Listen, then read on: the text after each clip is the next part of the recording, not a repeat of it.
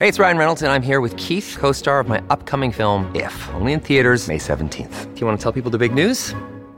All right, I'll do. it. Sign up now and you'll get unlimited for $15 a month and six months of Paramount Plus Essential Plan on us. Mintmobile.com slash switch. Upfront payment of $45 equivalent to $15 per month. Unlimited over 40 gigabytes per month. Face lower speeds. Videos at 480p. Active Mint customers by 531.24 get six months of Paramount Plus Essential Plan. Auto renews after six months. Offer ends May 31st, 2024. Separate Paramount Plus registration required. Terms and conditions apply if rated PG.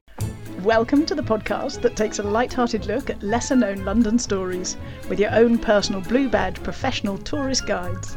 She's Fiona, And she's Alex. and this is the Ladies Who London podcast. Hello, everybody. Welcome back to the podcast. It's Alex here. And Fiona. Hooray! Hooray! And Fiona is somewhere new. Now, I, I realise this makes very little difference to what you're hearing in your Lugolds listeners, but Fiona is somewhere new. Well, new Well, old. Revised. Revised. I'm Yeah. back at home in Forest Gate. Hurrah! Woo! Yay! Uh, which is very exciting. Still slightly chaotic, still surrounded by boxes, and there's a lot of painting to do. But it's, yeah, we're getting there. It's good. Fabulous. Congratulations. Yeah. And it, you. it has gone very cold this week. It's Very, winter. very cold. Yeah, we're, Very we're cold. testing the heat pump. Woohoo! Uh, but it's cozy. So, but Yeah. outside, very cold. Yeah, I I love winter. I don't know. I know a lot of people really don't, but I absolutely love the cold weather. Um, yeah, it's gorgeous. I like it. I like it when it gets crisp. That's good. Yeah. But when Yeah. it gets bitter, I'm not. I'm not quite so keen on it if you have to be out, you know, outdoors in for long periods of time, and it's ah, cold. You But mean guiding?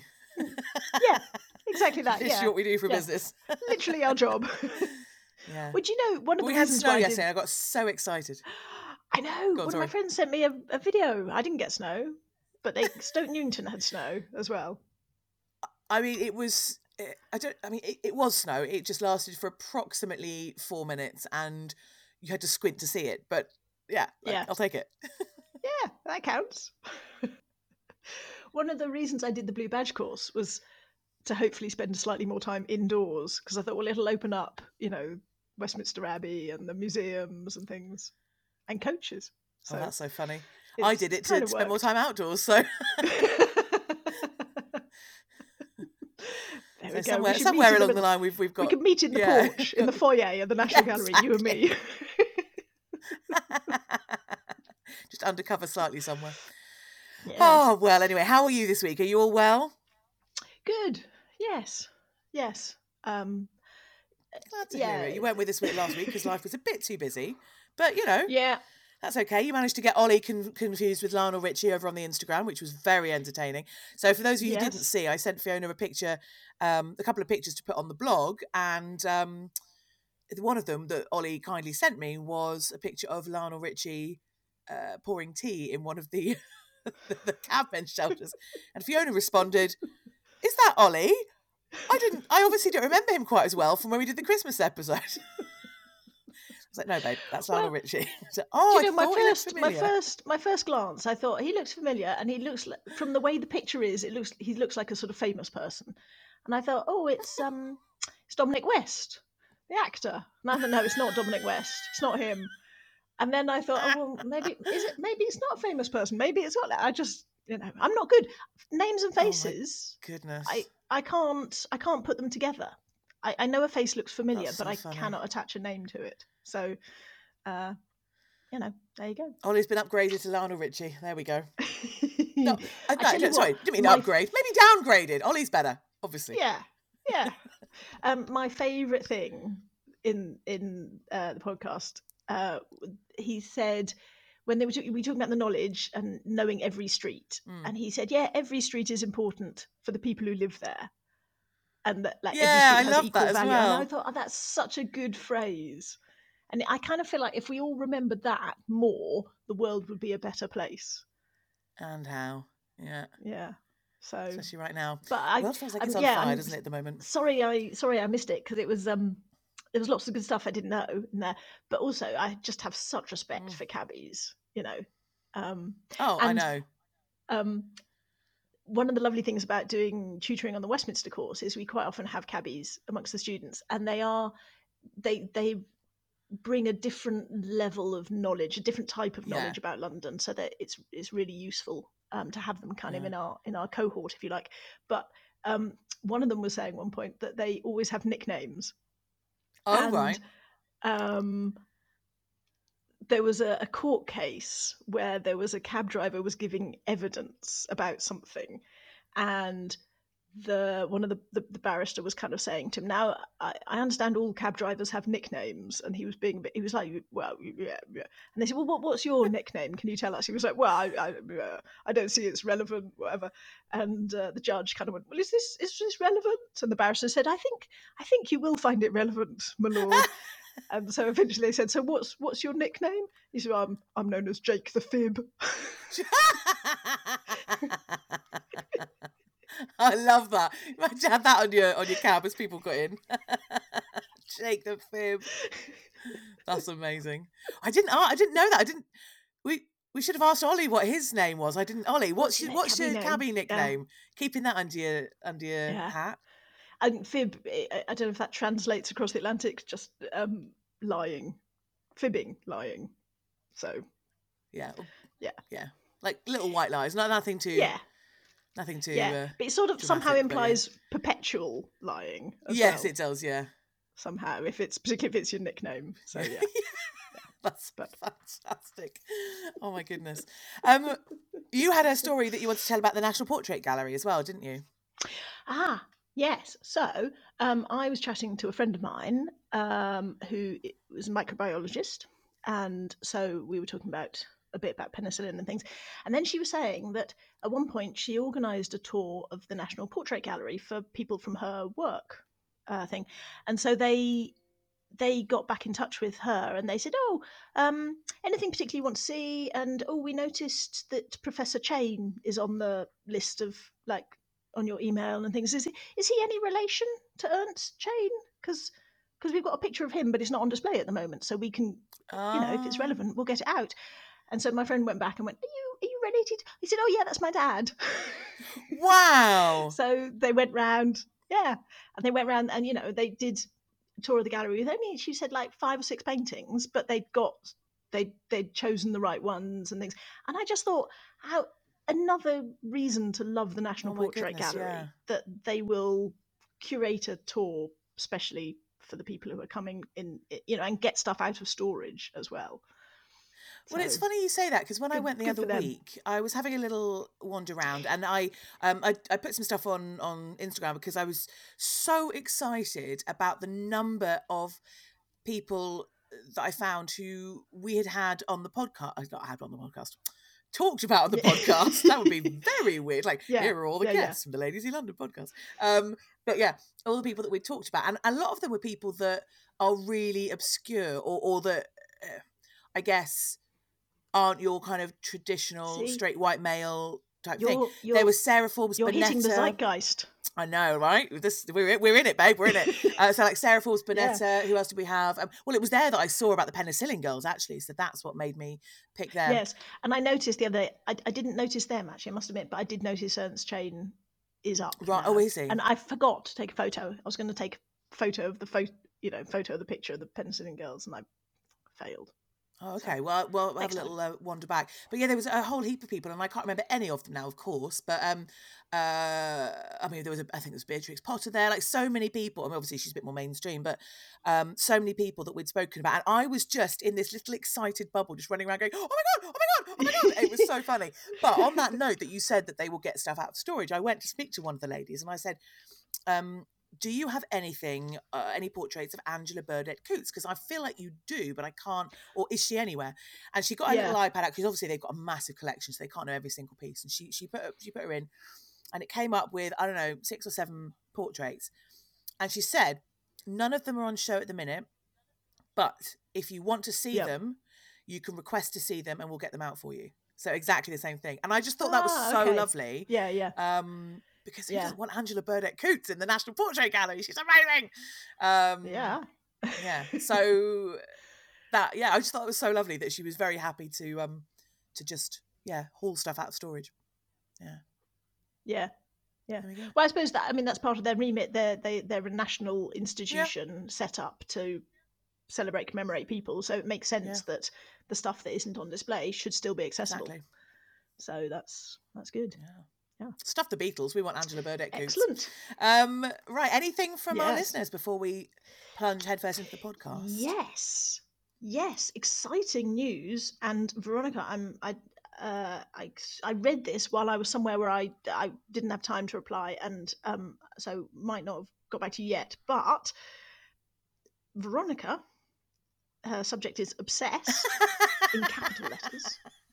With, with what? And she says, Well, we shall see. She says, Greetings from the States.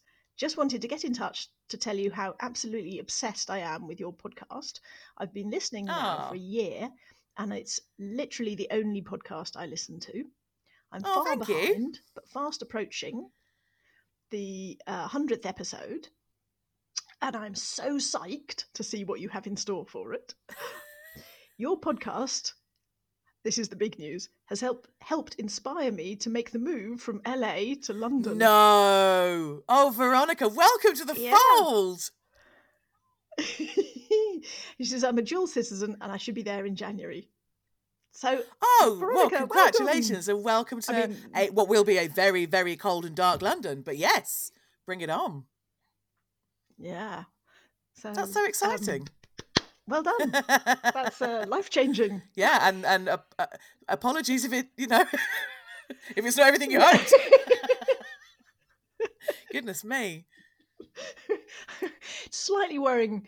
I mean, you know, there's there's other there's other inputs. I'm sure Veronica knows lots about London that she hasn't got from us. But if if your I'm sole view of. London was based on us, Yeah, I mean, you'd think it was a life of Might be a crime and, and uh, odd place. yeah,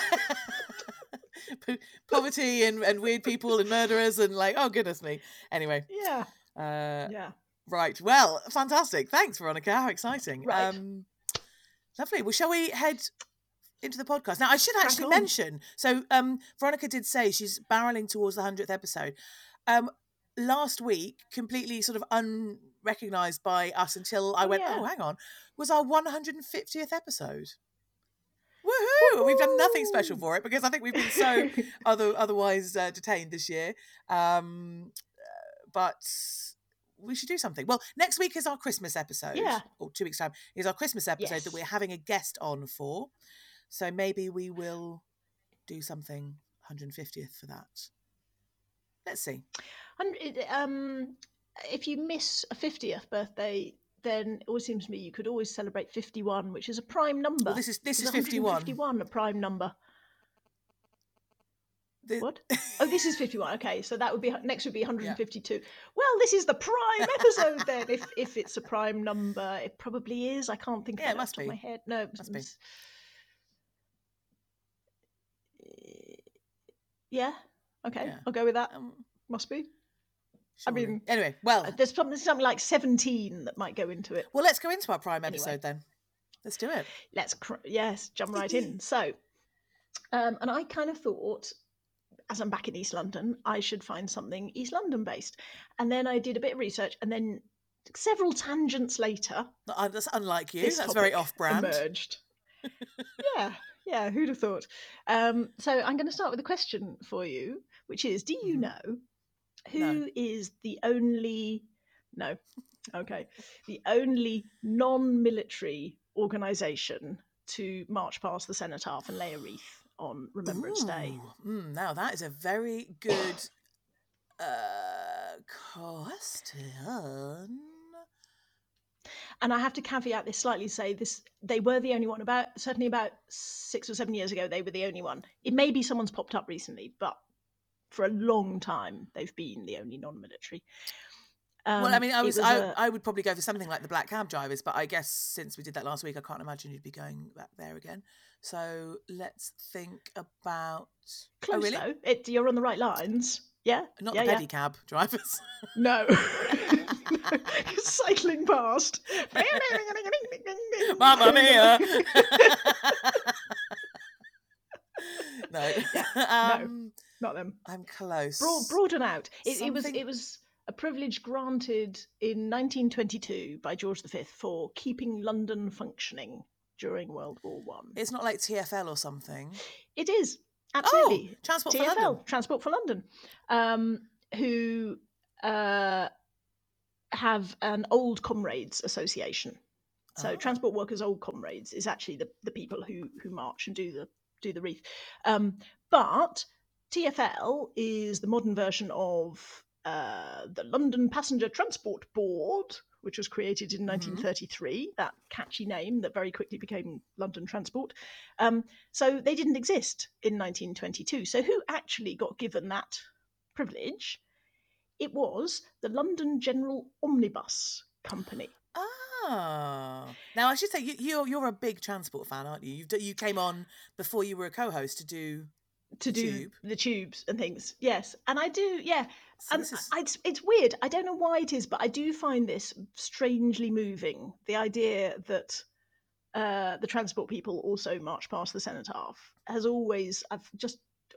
It's one of those weird things where it suddenly it sort of gets to you. You think, why? Why Hmm. is that the thing that I find so touching? But I always have, um, and it's it, it's kind of a story in two parts today in a way so i think what a lot of people will know is that lots of during the first world war lots of men signed up to go away and fight from all sorts of different industries including the buses and things Mm.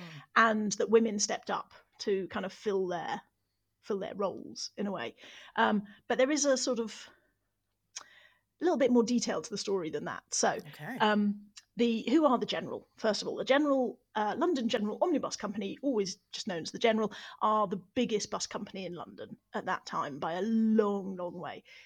They were founded in 1855, and they amalgamated and bought up lots of little small independent bus uh, companies and things. And very quickly, they were running about 600 of the 800 buses that we had in London in the 1850s. wow. Um, so proper monopoly. Proper big yeah um just as an aside how many how many buses do you think we have in london nowadays oh my god. I, um, okay. I had to go away and look this up Um, can we figure this out logically? Right. Well, on my bus route, I have I have a local bus driver who's incredibly friendly and very sweet. I love it when I see him. yeah Um, I'm gonna say ten thousand. Yeah that's about the right Oh, yeah really? about eight yeah eight and a half thousand. Oh, so right. slightly over but that's that's the right ballpark. So you know 10 times as many as we had in 1850 something. Um and um, the General also as a company about 1912 they merged with one of the underground companies the biggest of the underground companies.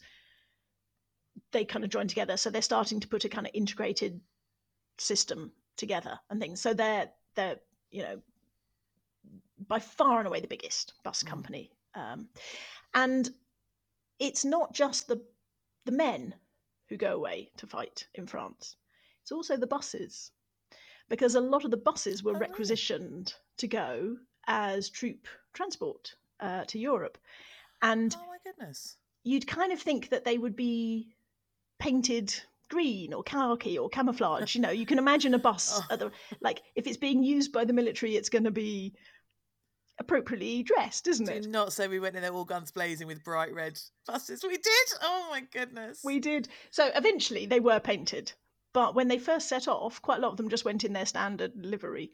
So you might be getting a troop talk bus. about making yourself a target, right? Well, absolutely. And also, so the buses back then are um, the livery was red and white, so um, a bit more mixed than nowadays, but also with a lot more advertising on it. So in a way, Okay. it's a lot of the livery. You know, it's not quite so obviously a bright red bus because it's covered in uh, a lot of advertising, and they always strike me as being a lot more delicate than our modern double decker buses. Um, so it's the B type bus that we're talking about and it has it still has a kind of proper engine at the front like an old fashioned car you know under a, a you know a definite bonnet at the front Mhm. Um, the driver is sitting in a fairly kind of almost open air cab kind of also at the front and then it is double decker but it's open topped uh, right. above Oh, those ones. and- okay. and it's got a, at the back lovely kind of staircase that kind of diagonally goes across the back so it kind of curves around nicely but open air staircase at the back, Yeah. and quite small wheels, big mud flaps, but you know it. it you can see the suspension and kind of it looks like a sort of much more like a, a car, old fashioned That car. could not have been comfortable travelling all the way to France or Belgium in that. Well, I don't know. I, I think it might have been more Really? comfortable than some of the uh, the the well, maybe not compared to modern vehicles, but more comforting. I'm going to say, um, because there was one guy Hmm. who he was in the London Scottish Regiment, and he was taken off to France, whatever. He went to Ypres, and he went in the same bus with the same driver who had taken him to work every day No. before the war. Yeah. So, and they Oh, went, that's and you know, delightful. it, it would still say the number 73 to Stoke Newington on the front as it trolleyed around France and, and, and Belgium for a while before they got Oh repainted. goodness. And I, I think if you're if you're setting off to the unknown to go and fight and you're not a professional soldier, you've probably had, you know, basic training and, you know, you're being thrown in somewhat at the deep end, going off to something completely unfamiliar and uncertain and unsafe, that actually to be going there in a vehicle which is familiar Hmm. must must have been a nicer thing to do. Um, Yeah. And I a few years ago, I was at the London Transport Museum where they have some buses you can get on and off and things. And I was getting off one of the old Routemasters, and I put my hand on the pole just by the door, and it was like a sort of surge of memory coming from my oh. hand because they had different patterns on the pole.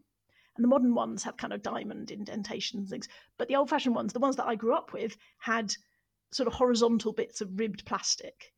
And wow. I didn't, it wasn't, I thought about it consciously, but I put my hand on the pole and I was like, whoa, this takes me back, like a little sucked into a time machine from my hand.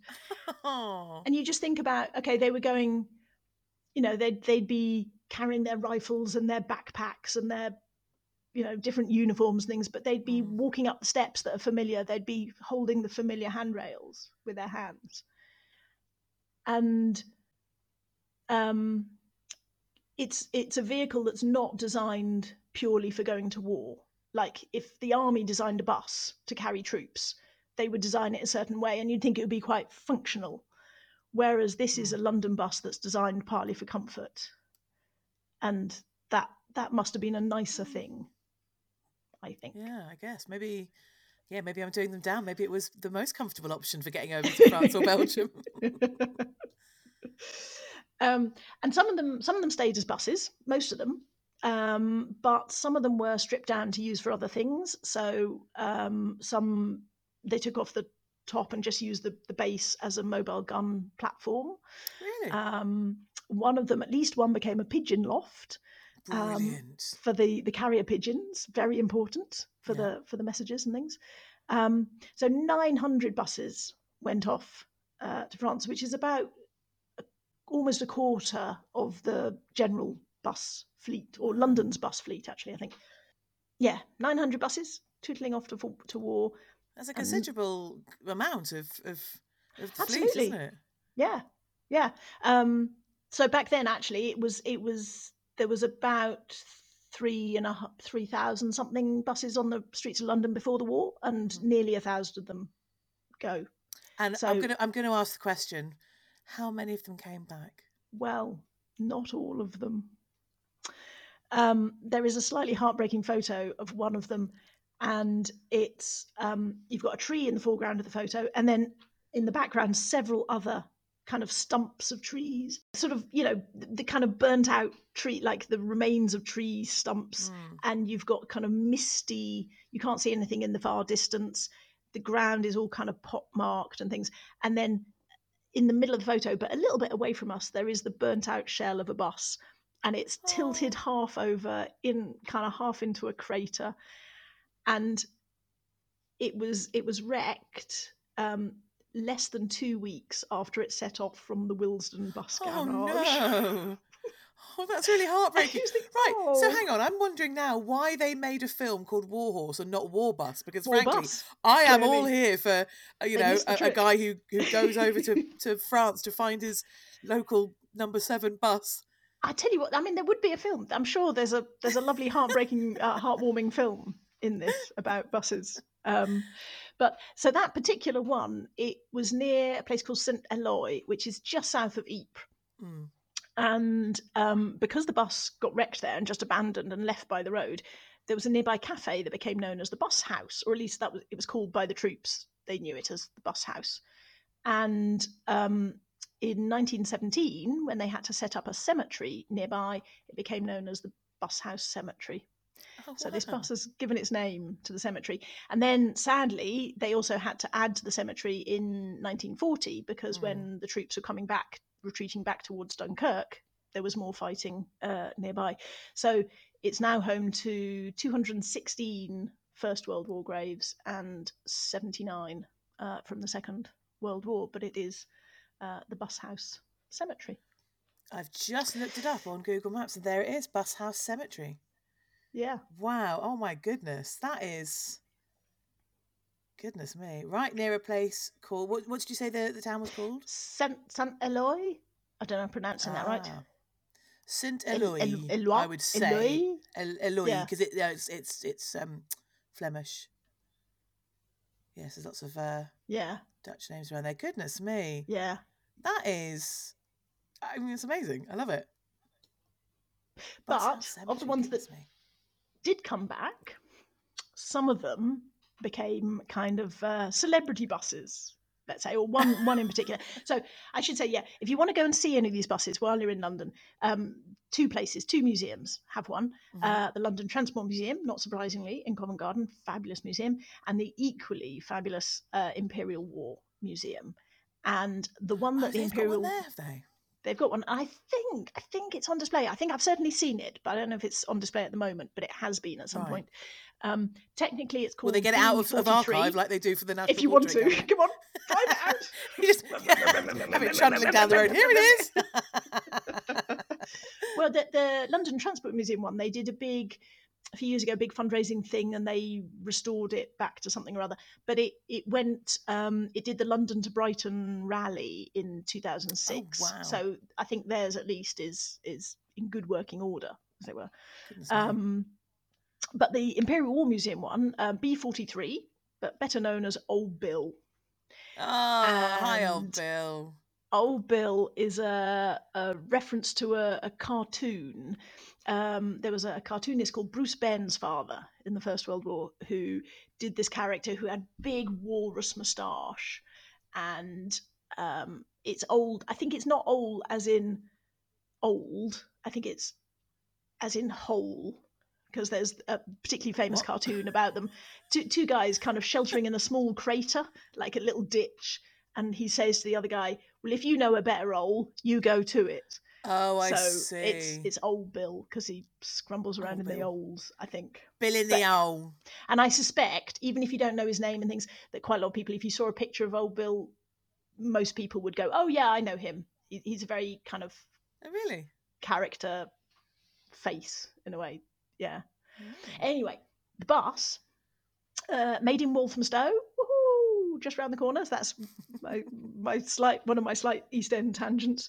Um, in 1911, and it ran mostly on the 25 route or the number eight routes. Um, and then it was bought up by the War Office, and it spent five years as a troop carrier um, in Europe. But it comes back and is bought back by the General Company and repainted and goes back into service on the streets of London. And then in 1920, on Valentine's Day, 1920, 14th of February, goes on a special outing. Oh, It goes to Buckingham Palace right. and is inspected by George V. And it is the first first time he has ever got on a bus. And he gets on to Old Bill and uh, I love I- the idea of him inspecting a bus.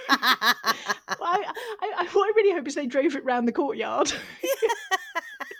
Let him have a go. Ding ding. You know, surely that's what you want to Tickets, do. Tickets, please. Yes, exactly. Oh my goodness, that was legendary. then, so then two years later, he gives he gives General uh, Company the um the the permission to march in the in the march past. So you think, oh well, he must have enjoyed his time on the bus. And actually, uh, one and a half thousand transport workers died in World War One, and Blimey. I think quite a lot of them were because the, the buses that went, a lot of the drivers went with them, so they were Hmm. tootling backwards and forwards and things. Um, Do we now? Okay, I'm going to ask the question, and you probably don't know, but I'm going to ask it anyway. The the story that you told about the chap getting on the troop carrier and seeing his yeah, bus driver. Do we know if that bus driver made it back? um, I don't know. Oh No, no, that was very much a tangent off on something else. So, um, no, we don't know. Oh, There's a bit that of story shall research. remain unanswered, Yeah, at least for now. yeah. So that's that was what was happening to some of the buses. What was happening to the rest of the buses that were here? Well, because more men had gone off to fight than were just going as drivers and things with the buses. So by February 1915, 21% of the men employed in London's buses and trams had gone off, uh, had joined the armed service, uh, armed forces. Goodness me. And so there's a huge shortfall. And eventually, and you kind of think, why did it take them so long to think about, you know, from our point of view, it's it's obvious employ women, but back then they were like, oh no, you can't let the women do the job. Oh, no. Ooh, no, no, no, no, no, no, no, no, no. So eventually, Coming over here and being organised and sorting stuff out. No, can't have that. being nice and friendly to people. Oh heavens no. Not starting fights. Yeah. Um, and actually, it wasn't London wasn't the first. Glasgow had female bus conduct conductorettes. Uh, Conductorettes. Oh my god. I mean, I love it and I hate it in equal measure. Yeah, exactly. So, um, so, and I think another couple of other cities as well. So we were a little bit behind actually, and it wasn't the general that did it first. It was a company called Tilling, Thomas Tilling, um, who employed Mrs. G. Duncan, and she started in November 1915, and she was on the 37 bus route. Yes, Mrs. G. Duncan. Go on. Get it, you bad, bad woman. Yeah. Not bad woman. You know what I mean. Um, sure what happened there.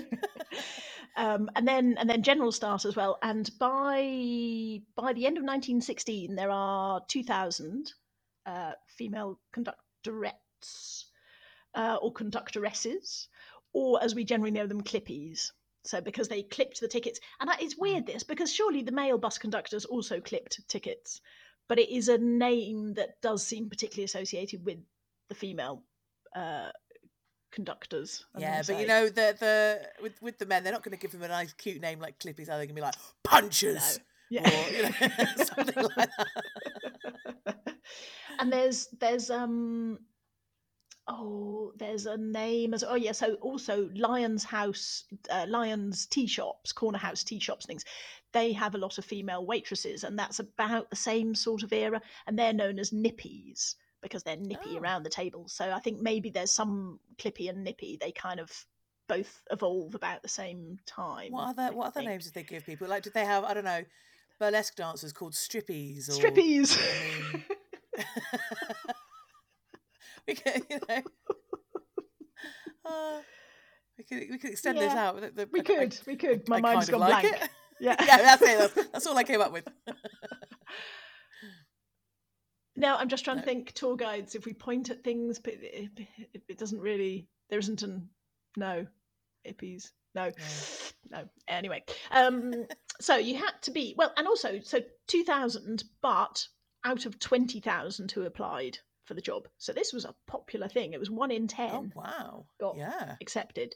Um, you had to be between twenty-one and thirty-five, and had to be over five foot tall. Although Oh, Katie Wignall, I'm really sorry. You're out. You're out. and it was quite tough. So they had to. This is um, uh, quoting the, the the key points they had to do to get through the training. So they had to undergo a medical and take an arithmetic test to ensure they could calculate the fares and give the correct change. If successful, the applicants proceeded to a two-week training course. Training took place both in the classroom, where they would learn details of London's key points of interest. Fantastic. Interestingly, um, This sounds And- familiar. yes, and on the street on learners' buses. Great. Uh, there was also a purpose built cinema that played safety instruction films and Amazing. guidance on being a good conductor. And then training concluded with an oral and a written examination. Goodness So, me. It's full on. Yeah. stuff. Ollie and the on the knowledge, eat your heart out, man. Yeah. Um, The women had to do two weeks. two Stay- weeks. Stuff your four years. They got it done quickly.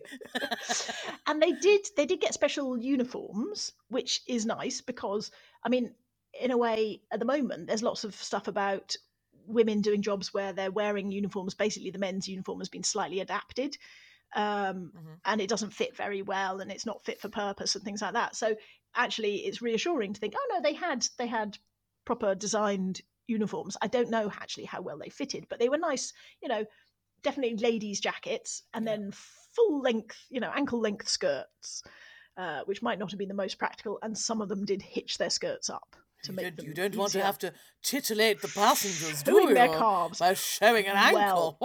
well. So um, there was a mixture of um, acceptance and reluctance to Mm. accept the women. Not surprisingly, from uh, some of the, but well, from society and also from the people they were working with and the male, you know, and and the women. Yeah, so.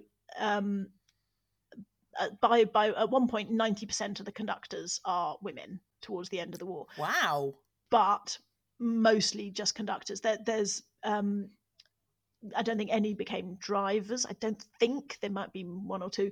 Um, some were employed in depots doing kind of cleaning and maintenance and things like that. But it wasn't like the heavy engineering kind of jobs were still men. So there's a there's a hardcore of, of male reserve jobs like driving, obviously. But um, the the conductorettes uh, mostly women. Um, and well, oh yes, so there is a there's a postcard that I saw which has um it's a it's a, a conductorette standing on the back of the platform at the bus facing us facing out from the bus and behind her you can see two gentlemen's heads kind of popping round the corner kind of looking out um grey haired moustached gentleman of a of a sort of mature age and she is dressed and and like her her uniform has been exaggerated so it's incredibly sort of slinky and the skirt is cut at a bit of an angle and she's glamorous and things. And the caption underneath says if you want to get off ring the bell but b e double l e. No. I'm, I think it's ring the bell, not ring her bell, but it's kind of it. I mean, it could be either in a way. The Oh, implication. That's so, so gross. yeah, yeah. So you know, not surprisingly, there was some some people unhappy uh, with this situation, but kind of it, it, it, you know, it had to be because there was no other way to keep London functioning and keeping the buses running. So I think it was sort of more accepted than it because of the circumstances. It enabled it to That's happen. good of them. in a way. Accept it because So, you have to. Yeah. Yeah. um, also, uh, also underground and trams and things also employed women. And Maida Vale station opened in 1915, entirely staffed by women. Oh, Hurrah for Maida Vale! I'm going to say. well done. Um, and they were paid kind of well. So one of the reasons why I Not think well, why- I'm assuming.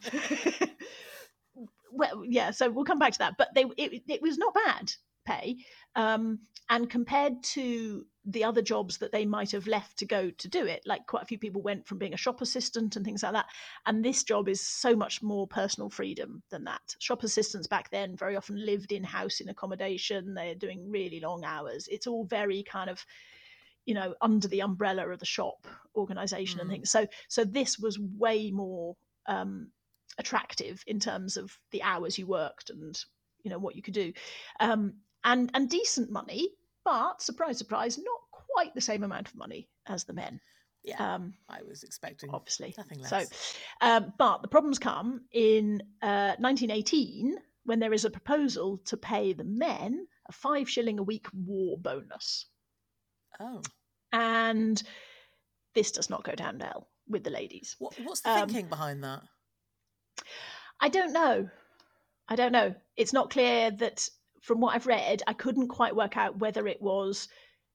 I mean, they could have said, okay, we're going to pay the drivers a five shilling pound a week difference. And then you could argue, well, that's a driver's role as opposed to a conductorette. So it's a different role or something. But I, it, it seems like it was just literally, we're going to pay the men five shillings. Hmm, okay. And exactly now you kind of like, well, in what way would that ever make sense? Yeah, I'm just sort of. I'm us, just but- like I, I almost when they're sort of saying it's a war bonus, it's almost like they're saying that the women working aren't uh, kind of at war as well. You, I'd almost have more um, respect for them if they just came out and said we're paying a, a, a male bonus, you know. Yeah, But it's very odd to say a war bonus when clearly everyone is doing the same thing is in a war. It's, is all like, at war. Yeah, like the front of the bus is at war and the back end isn't. Yes, it, no, exactly. And also, it's in it's 1918. It's like that's a long time into. I mean, it's, you know, the war's Mm. nearly over, so it's it's odd. So uh, yeah, I don't know precisely the logic Mm, of okay. that. Maybe maybe it's kind of the end is in sight, and we think we can do this now. i, I don't know. Um, Who can say? who can say? But the women in the Willesden garage say no. We're not having this. Them. Um, they have a meeting, and it's intriguing. Most of the reports I've read about it say that they have this meeting and then they go on strike the next day, and they don't they don't inform the management, they don't inform the union, they just have a meeting and decide and go on strike straight away. But has to be said, there was a letter in the Times by sent in by Millicent Fawcett Love No less. her. supporting the strike and correcting the records to say that actually the women did give the management notice of their grievances in advance and they did say what they intended to do. So Okay. it's intriguing that if that's there, that most of the kind of reports of this are slightly, uh, you know, wrong and haven't been corrected. It, it feels like Yeah. anyway. Um, But so they, I guess, mm, you know, I guess these reports often. I mean, if we think back to oh, donkeys years ago now, where we talked about Waterloo Bridge being um, built by women, and there Yeah. was literally no evidence of that until about five, six, seven years ago when they unearthed pictures. yeah. And it's it, you know, and you think it's a massive bit of infrastructure. that and, surely and, and it was would- it was like a rumor that women had built it, but there was no evidence until they found Yeah. these photos in the archive. So I, that doesn't surprise me because yeah, No, but it sounds like it was reported at the time that these women have gone on strike without blah blah, and then that's that story is just run and run. yeah, because So Well, I mean, I think if you think about it as well. In the, at, the, at the time, women didn't even have the vote, um, no, and it was their a, a lot of it was their work in the First World War that allowed them to get the vote. So I suppose you, you've also probably got a lot of pushback about about people going, oh, they're going to want the vote next. They, you know, and of course the suffragettes were around doing their thing. So I guess Yeah. they're going to sort of any evidence that that is there to support that. If you don't want that to be the case, yeah, then you're going to try and and, you can say they're being emotional and emotional and Yeah. stroppy, and they haven't given the management chance Yeah, to it's, apply and blah know, blah blah. it's It's, a- all it's exactly a it's all narrative of you can that. weave. Yeah. Yeah, yeah, yeah. So um, Evaluate your sources. Classic historian thing. Um, so they they seventeenth of August they're on strike the next day uh, after this meeting, and they are joined that day by um, Hackney. Uh, no, hang on. Um, yeah, Hackney and Holloway garages also go out. Um, Archway and Acton. I love this. This is the most is. alliterative strike Yeah. there's ever been. So um, on the 23rd, uh, Hastings join in. So we've got Hackney, Holloway, and Hastings on strike um, also Bath, Bristol, and Birmingham, Amazing. I love this. and Southend, and South Wales Fantastic. as well.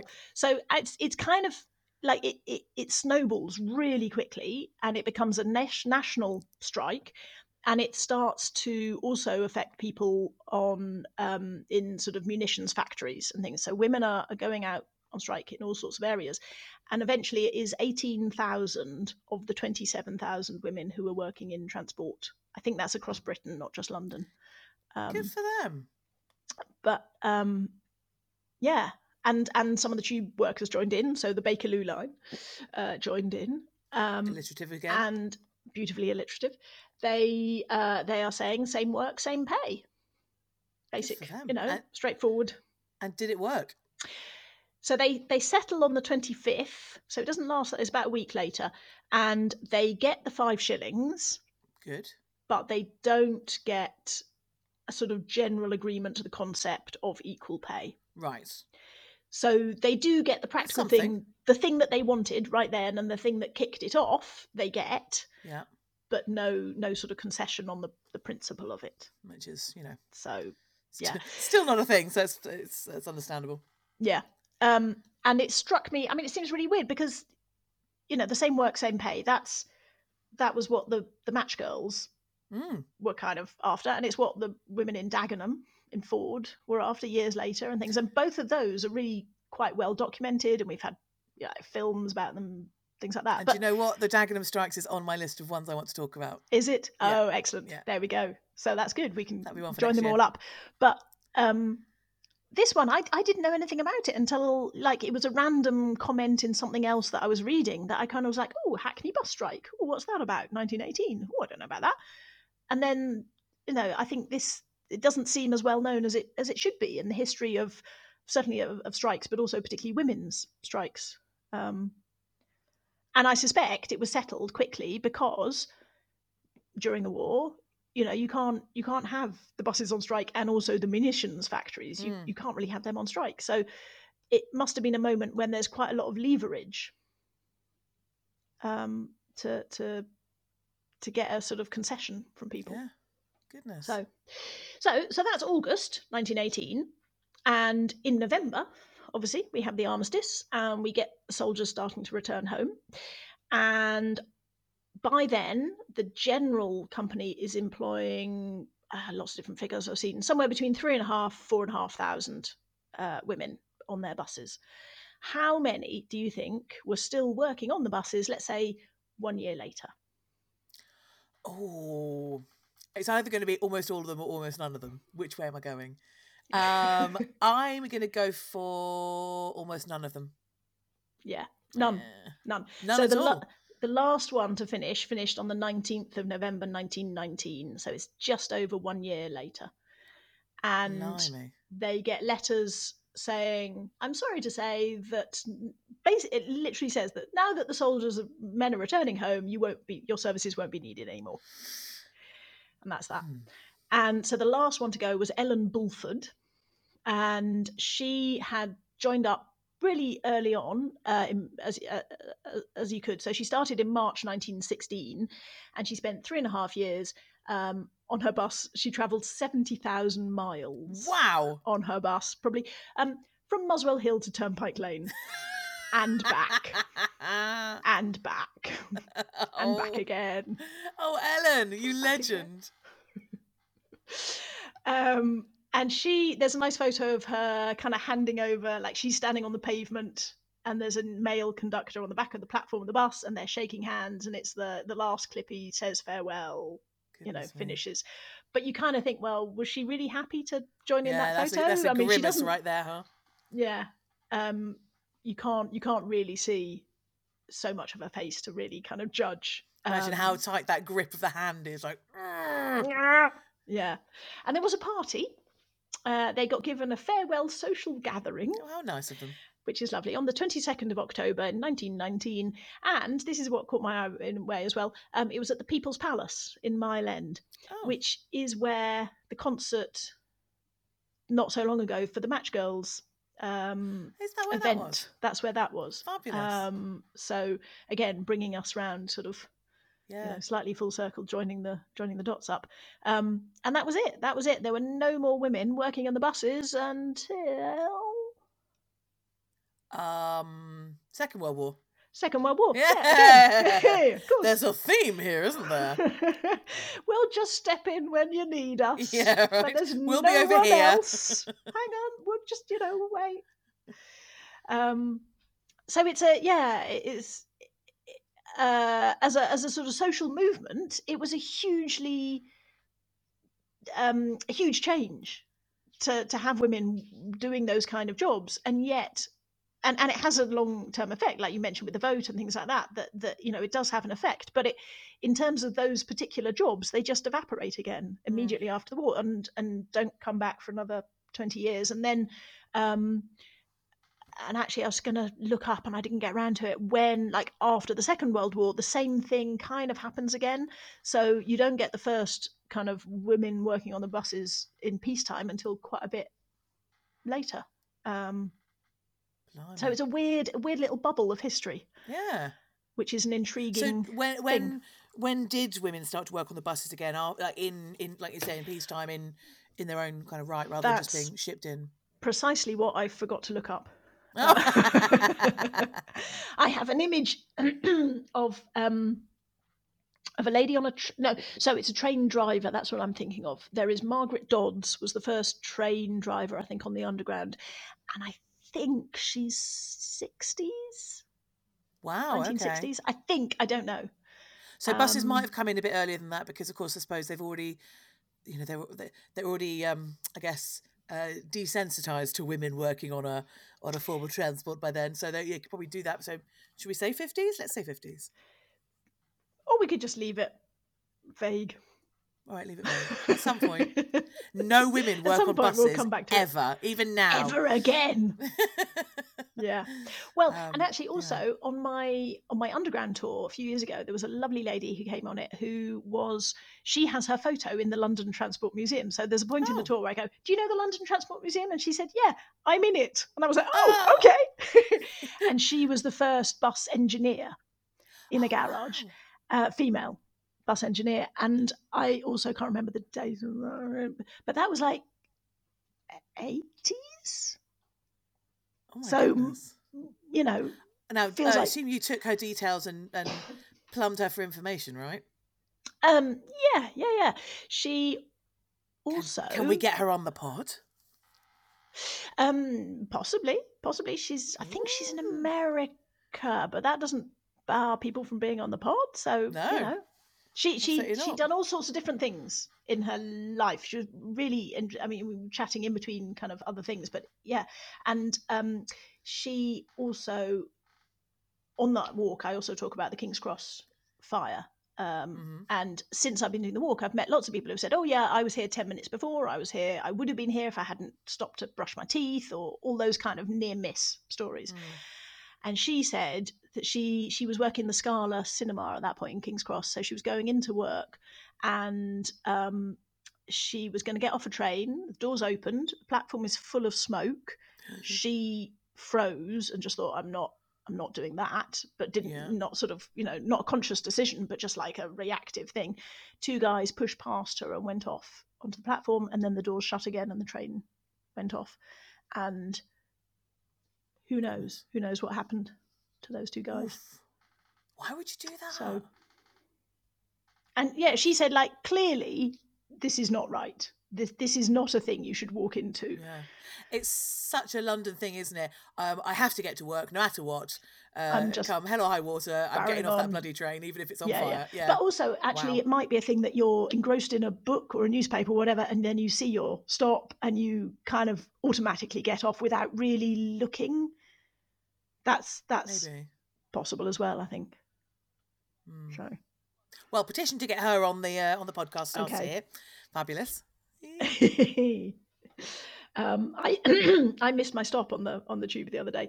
I was with a, a in a carriage full of primary school kids, and they were going to the Tower of London. Oh, that's the And they were like a couple of stops before they started getting ready. So the teachers were going, "Now, have you got your hat? Have you got your bag? Or put your bag on, put your hat." You go two more stops, Tower of Hill, Tower Hill, and I was so engrossed in this exciting thing. I I looked up and the doors were shutting on Monument, and I went, "Oh no!" oh my god! And another another stop with a group of primary school kids. Blimey, yeah, you're, you're brave. they were very sweet and well behaved. Oh, that's good. There we are. That's There we go. yes. Amazing. I had no no idea about any of that. Um, that's really fascinating. I love this idea of the, you know, these buses with a sort of Tetley tea um, advert on the side, tootling over Yeah, into, and Bovril and into things zone probably. in northern France or something. Goodness me. Um, and that that bus house cemetery that is what uh, it's ingenious, absolutely ingenious. Yeah. I love it. There's nothing left of, I assume, that that bus or that. I think the bus anymore. the bus has gone. The cafe I don't know. Uh, I don't Mm. know, but the bus has gone. But yeah, the cemetery. Well, if anyone knows, because I know we do have uh, listeners in Belgium, because one of them's done a tour with me. Ah, So there we go. Um, fabulous. Right. Well, um, I think that's it for this week. Is there anything else we need to say before I don't think depart? so. Oh, No? oh, um, yes, Kevin. Haven't replied to you either yet. Kevin just sent to me an email the other day. Um, I'm not gonna say any more about that. Right. But Okay. Kevin, thank you. Lovely. Okay. We'll respond very shortly. Um, amazing. Well, listen, that's it for this week. Thanks all for coming along, and we will see you next week for our final episode of the year. next fortnight, Christmas. next fortnight, two. fortnight, yeah, next fortnight. fortnight. Well done.